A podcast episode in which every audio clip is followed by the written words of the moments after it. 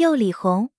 青花釉里红瓷器在元、明、清三代皆有烧制青花釉里红，在元代创烧的最初时期，元代釉里红瓷烧造工艺技术上的提高，为明代洪武时期釉里红瓷的大力发展提供了先决条件。如果说元是青花的时代，那么明代洪武年间便算得上是釉里红的时代。元代釉里红工艺对后面明代出现的霽红、斗彩等工艺打下坚实的基础。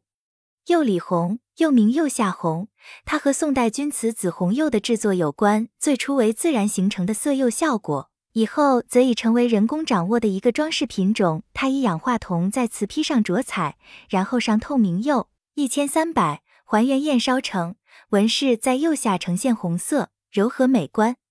它可以单独装饰，也可以与青红色料结合使用，此装饰叫青花釉里红或青花活子，形成一种别致的装饰纹样，组成青花釉里红。元代釉里红色泽纯正鲜明，釉色凝重华丽，表现手法丰富多样。在我国传统习惯上，常以这种色彩象征吉祥康乐和繁荣昌盛，是别有特色的传统艺术。釉里红和青花瓷一样，是景德镇元代窑工的杰出创造。